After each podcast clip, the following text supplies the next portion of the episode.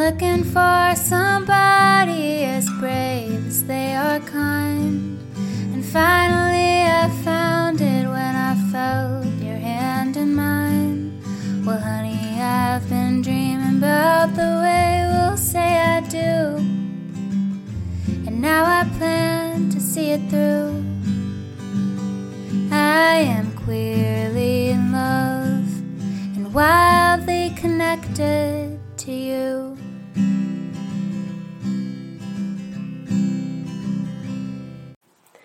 Hello, everyone, and welcome to this week's episode of Queerly Beloved. It's your host, Anna.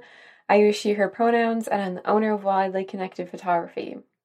I am super excited for this week's episode because I got to do a ton of really fun research and I learned a lot about history and traditions and like honestly so many things that I'm so surprised that more people don't talk about or know about and like things I should have known I feel being in the wedding industry for almost 10 years now. So I think it's going to be really interesting and I hope you all learn something and also maybe get some ideas for your own wedding. So let's just jump right into it. Okay. Weddings have been around, well, since forever, pretty much. And so have queer people, but the problem is that queer weddings have only just become a thing. And there also definitely was a time where queer quote unquote weddings were happening, as in kind of like unions and secret ceremonies, but they weren't legal or official. I actually just learned that technically one of the first queer weddings was right here in Minnesota in 1971. But it's still a little bit of a gray area because there was a lot of back and forth and it wasn't their filing wasn't denied, but it also like really wasn't accepted. So technically, the first gay wedding was in 2004. That is not that long ago, like less than 20 years ago.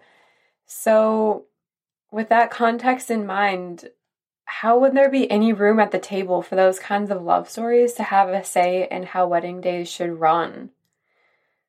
Oh, there wasn't. There was no seat at the table for those kinds of stories, which means that a lot of traditions we still see today are influenced by heteronormative and a very patriarchal world. And some of my number one questions from couples is how to do things differently, which does also apply to straight couples as well, who just generally don't want to uphold those kind of harmful traditions and practices. So, yay for allies!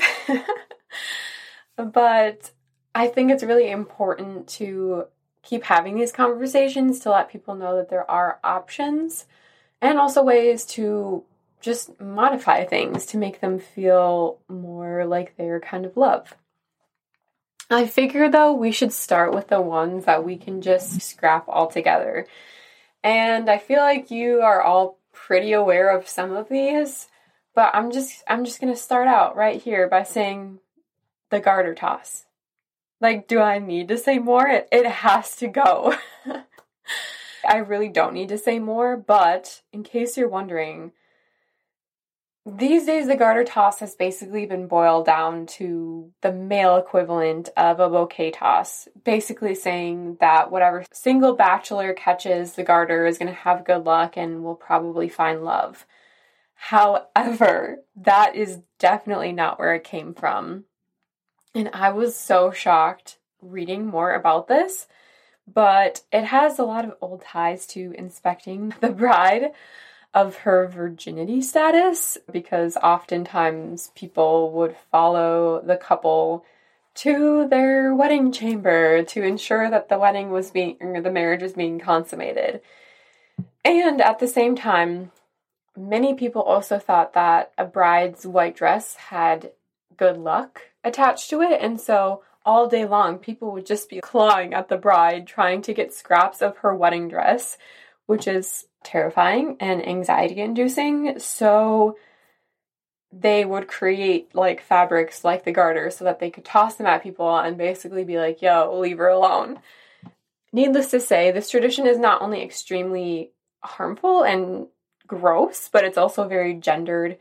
And I'm just not even going to say there should be an alternative because just for the love of God, please do not do this. And the last thing I will say that we can just scrap all together is the whole wives submit to your husband spiel. Like, religious or not, I think that there I think that there are ways to have religious beliefs while also not diminishing the status of another gender. I'm not even going to get into Bible verses and all of that. There's plenty of stuff out there on that. But please, just like don't ask your wife to submit in front of a crowd of 300 people. It's just not a great look. So, oh, also, this one could get, kind of go on either list, and maybe it shouldn't go on a list at all because I don't necessarily think that it's a tradition. It's more of just like a thing that's happened culturally. But I do hear a lot of talk on wedding days about feeling like members of the wedding party have to sleep together or end up together, or even guests trying to be on the lookout for a single someone. I totally get it. I'm not saying you have to, you can't talk to anyone at a wedding. No. However, I have seen that this kind of thinking and people assuming that that's just what happens at weddings can lead to a lot of drama on a day that should be about someone else. And that someone else may not want to be dealing with like friend drama while they're just wanting to be happy. So, anywho, I'm just gonna say maybe scrap that mentality and just show up to have fun and go from there. So, okay, that was actually the last one from that list. Now we are going to move on to some things that I feel we could just kind of modify or change depending on. Because I will say, I don't want to be that person that says all tradition has to go out the window because I understand that that there's some, you know, emotional ties to tradition and things that might feel really special. And if that's the case, then amazing, great. Like, please do those things. And at the same time, are there ways that we can make them potentially less harmful or more inclusive or just honestly better fitting to who you and your partner are?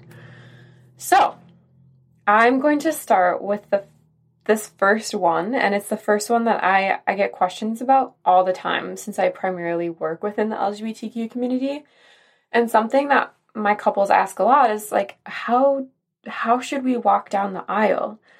And this is also like a really common low hanging fruit that people reference when talking about old wedding traditions because it it is. It's it's tied to a father literally transferring his ownership of her to the groom.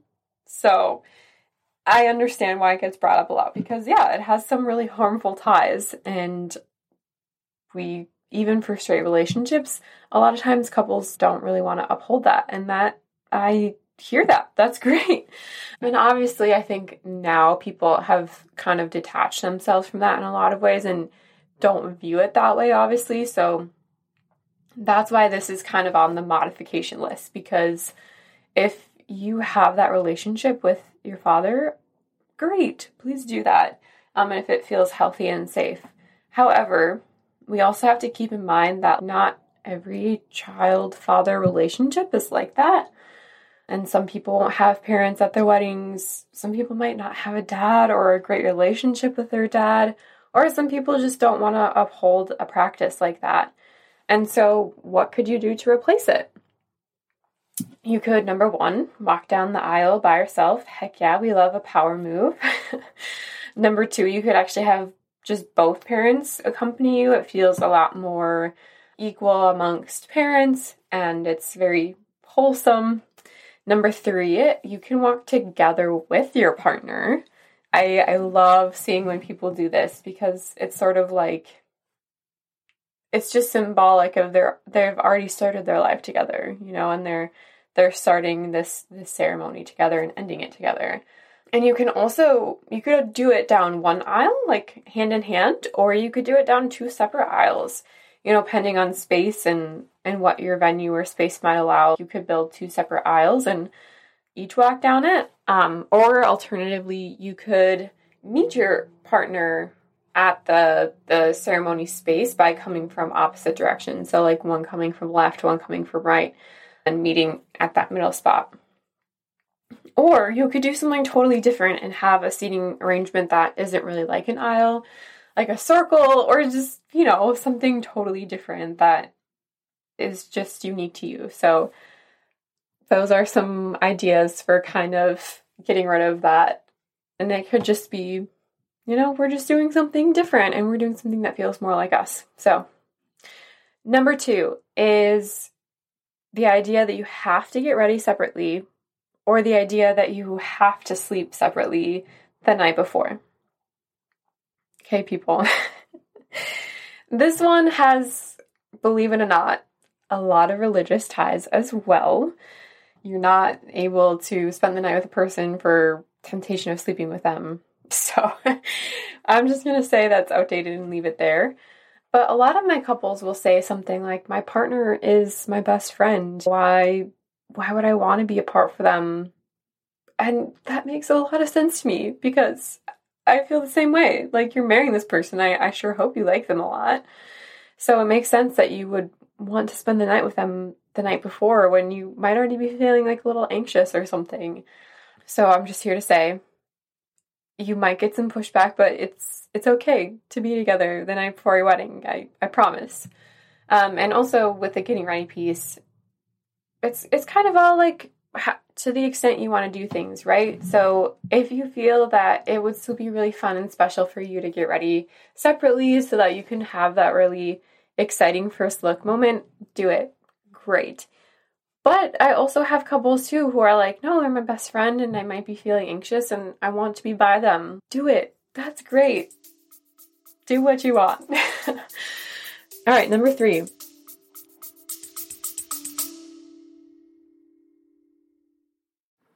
Imagine walking into your wedding reception and seeing the beautiful glow of candles all over the room that have your name on it. Well, you can with Homebody MN candles. Homebody MN Candles is a local and trans owned business, and they use amazing ingredients and 100% soy wax, keeping you in mind for all their candles. From table decor to personalized favors, they can do it all. And because I really think you should go check out Homebody, you can use the code QUEERLY15 on your first order at homebodymn.com. asking for the daughter's hand in marriage. You'll never guess, people. Also rooted in the patriarchy. Who knew? so, this is really interesting too, something I didn't know until looking into it more. But this actually comes from ancient Rome when the man who was interested in a father's daughter would present a certain kind of coin to the father and basically the father dictated whether or not his daughter would marry that man. So basically the father decided his daughter's fate and and not her. so I know again we've that's something we've moved past. Obviously we're living in 2023, not ancient Rome. But I think that it can still come off that way in a lot of scenarios where it's having ownership over a woman and like what happens if there's no woman in the relationship? What what if there's two grooms or someone who doesn't identify as a woman? It's confusing. Who do they both have to do it? Who who asks? But I think I think the modification here is that obviously number 1 discussions should be between both partners and just kind of a mutual agreement on when they're ready. And as far as the actual modification piece, I will say I think it depends a lot on the relationship that you have with one another's parents. If you have a super healthy relationship with your partner's parents and you genuinely feel that their parents would just appreciate being in the know and appreciate the gesture for what it is, you can do it as a formality. But I just think it's important to maybe even in that conversation note that you are not doing it because you feel you have to ask for ownership, but just as a nice gesture. So that's what I'll say on that one. Uh, it's kind of up to you and, and your each relationship with the other's parents. All right, number five. Nope, that's number four. Number four, having to wear white. I think this is a pretty common understanding of usually the bride is supposed to wear white, but again, what if there is no bride present? And furthermore, it's a, it's tied to purity culture. If you weren't able to wear white because of a previous marriage or because of something in your past, like that's just BS. Your partner is choosing you for you, not because of your past, and it doesn't matter about your past. So do whatever you want. And I will say, how often do you get to wear like a super cool, fully white outfit, all glammed up without people giving you major side eye? So I get it. I get the appeal, and white is great and very elegant and also can be fun. So obviously, that is totally fine. I just want people to know that that one has ties to a lot of harmful practices as well. And if you would feel more comfortable wearing black or even something patterned, go for it. You are not shameful just because you aren't wearing white. All right, now number five. Um, having an assigned side for the bride and one for the groom. I feel like some of you might have been seeing those signs now that say, pick a seat, not a side. Either way, we're all here for the groom and bride, or something to that extent. This one, I'm not entirely sure about. Like, there were quite a few sources that said this information, but I just have a hard time believing it. So, y'all might have to go do some further research on this one. but uh, it appears that a lot of ties to the bride being on the left side and the groom being on the right side comes from a long time ago. Brides would sometimes be kidnapped from their families just to marry the groom. Gross. That should just be red flag number one. But I guess a lot of times what would happen is on the wedding day, the bride's family would try to come and take her back, and so the groom needed to have his he needed to be standing on the right side so he could easily draw his sword to be able to fight off anyone that tried to take her. oh boy, like crazy, but somehow it's hard to believe, but and yet I still really believe it. I mean, some people do also say that a lot of times in in historic churches the congregation was segregated and that men would sit on one side, women would sit on the other so there's just a lot of weird ties to this one in general, too. And I would also say this feels a little divisive. Even when I've been at a guest at a wedding, if I know both people and someone asks me like, "Oh, who are you here to support?" It's like, well, both of them. Why why do I have to pick a side? It feels it feels like someone's trying to start something, you know? It's also very gendered too, right? Cuz again, what if there's no bride? What if there's no groom? What if there's two grooms? Then everyone just gets confused and they panic and they they don't know what to do. So basically I'm saying I think these days it's it's a great idea to just kind of have a free for all, let people sit where they want to sit. Maybe they'll be less likely to choose the very back last row and leave like three open rows in the middle. um, or you could also say, if you really think that your family would be more comfortable sitting all together, that's fine. You can just make a sign that says, you know, X person will be on this side and X will be on the other, but, you know, sit where you want to sit, basically. All right, the next one is wearing veils. Now, I know this one is something that honestly I think has just naturally gone down in popularity. And I think a lot of that just kind of has to do with both fashion and also practicality. But super interesting. Veils is tied to, yet again, a symbol of purity and innocence. So if you didn't have those things, you didn't get to wear one. and uh, it was also a way to try to keep evil spirits away from the bride on her wedding day. I just think do what you will with that one. I think also they can just kind of generally be annoying. They can easily fall in and out of your hair um, or mess up your hair. But I will say they do make for really nice bug nets on your wedding day, especially in the summer. So pros and cons, people, pros and cons. But really, no, it's just obviously there's interesting ties there. Um, So maybe you make a veil, but you don't wear it over your face. Maybe you have no veil. Maybe you only wear it for the ceremony. There's lots of different modifications here. Um, just do what feels right for you. All right, this one. Very interesting, as are all of them, I think. But only having the bride's family pay for the wedding. What if there is no bride? What happens then? Dun dun dun! and you will never guess this has ties to harmful practices to women. Wow, it's just crazy how much of the wedding world is just not great. so, the bride's family paying for the wedding goes hand in hand with the old tradition of dowries. And I'm sure a lot of you are familiar with that, but dowries are basically like a father would say, If you marry my daughter, you get three of my best sheep. How about that? And then the other family would say, We need at least five, or sounds great, let's get married tomorrow. So, in addition to that, basically women were seen as a liability. Like, single women were seen as tempting, they were seen as a liability for getting pregnant, all of that jazz. And so, it basically, because they were a quote unquote risk, their families had to pay for the wedding to basically make them more attractive to marry. So that's great.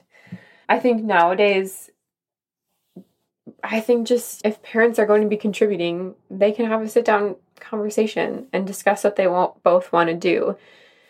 And that's tricky. I think sometimes parents really want to outdo themselves for their their own child's wedding and want to pay for for more and that's something that your parents have to figure out. I would just say encourage your parents to do things equally, if at all possible, because it just feels like a lot of pressure to put on a bride's family. Or if there's no bride, like also great opportunity to just do things equally or as one family can do. All right, last one. I think we're on number eight here. This is one I think that has kind of also naturally sort of just happened on its own as we've sort of progressed in the world. But I just, I'm going to say having religion involved or needing like a religious officiant to do your wedding.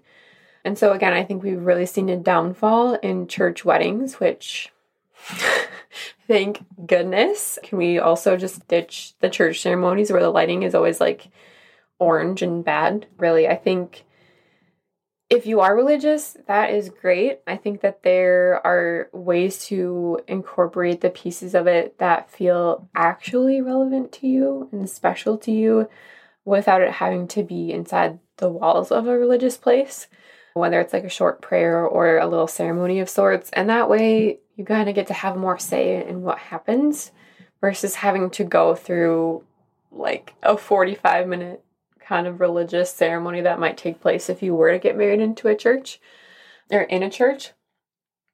So I have seen a lot of couples figure out ways to incorporate that. But also, this is just for the folks out there who might still feel like they have to because their parents did and think it's special. You don't have to. a lot of people are not doing it, so you can just blame it blame it on your friends. And also this shouldn't be said without also acknowledging that sometimes religious spaces won't be open to you and your partner for having your wedding. And so sometimes that just happens naturally, unfortunately. But I thought it should be pointed out because, you know, who needs it? You could have your best friend or your brother or your dog do it. Okay, maybe not your dog, but we can all dream, right? All right, and that's what I have for you all today, just as a starting point. Um, I know there are so many more out there, and honestly, there are probably lots out there that are different from what I've experienced. You know, my perspective comes largely from straight white, sometimes Christian weddings, and I know that doesn't always reflect the practices of other cultures that may or may not also need some updating. So, there's definitely more out there. I hope you all learned some crazy new things like I did. and also feel inspired and empowered to change the traditions in your own wedding that you want to. If you like this episode, please let me know, and I will make a part two with all the other traditions that are out there. And also, if, if you are listening and want to share this to your stories and maybe share some ideas that you might have for changing your own wedding traditions, please let me know and tag me. I'd love to see it. And that's all I got for you, Queerly Beloved. Have a great day. I'll see you here next week. Queerly Beloved, I'm so glad we gathered here together to learn and grow and make the world a better place. Just in case no one's told you yet today, loved and accepted just as you are, and all are welcome here. If you need someone to talk to, or just want to say hi, or in need of a photographer, you can find me at Wildly Connected Photo on Instagram. If you enjoyed this episode or you feel like you learned something, please take just a few seconds to leave me a five star review. It would mean so much and help others to find the podcast so we can all keep learning together. Clearly, you are all the best, so have an awesome day.